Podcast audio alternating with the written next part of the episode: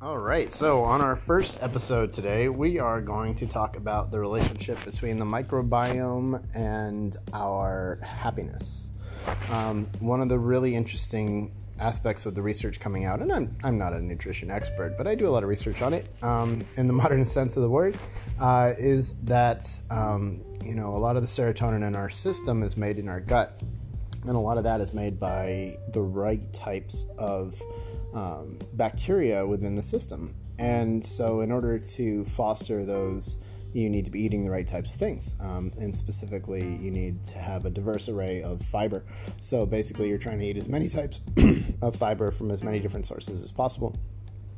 Um, the recommendation uh, from the man who wrote um, the Fiber Fueled, which is a late um, book that came out about it, uh, is 30 types of plants in a month.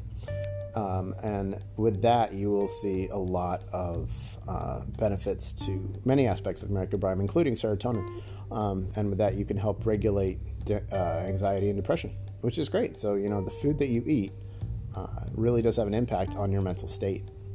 Now, another aspect of that is once you are eating plants and not animals, uh, you have the mental space to think about and be more compassionate towards the animals because you know that you're not contributing to a system of violence um, and harm as you used to be doing. And I, have just recently been through this, so you know I talk and think about it a lot. And I know that until I stopped eating meat, I didn't really th- want to deal with the fact that I was causing so much harm and environmental destruction too.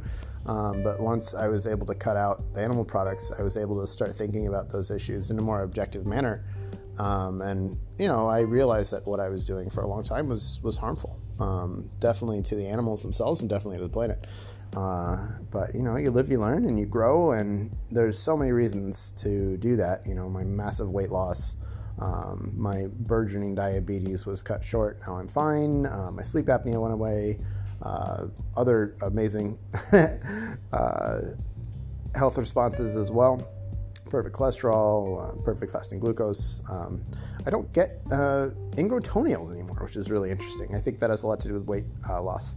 So, and many other things. Um, but yeah, so if you're eating the right things, it and also you know losing the fat also uh, itself has positive impacts on your mental state as well uh, just the loss of the actual substance within your body.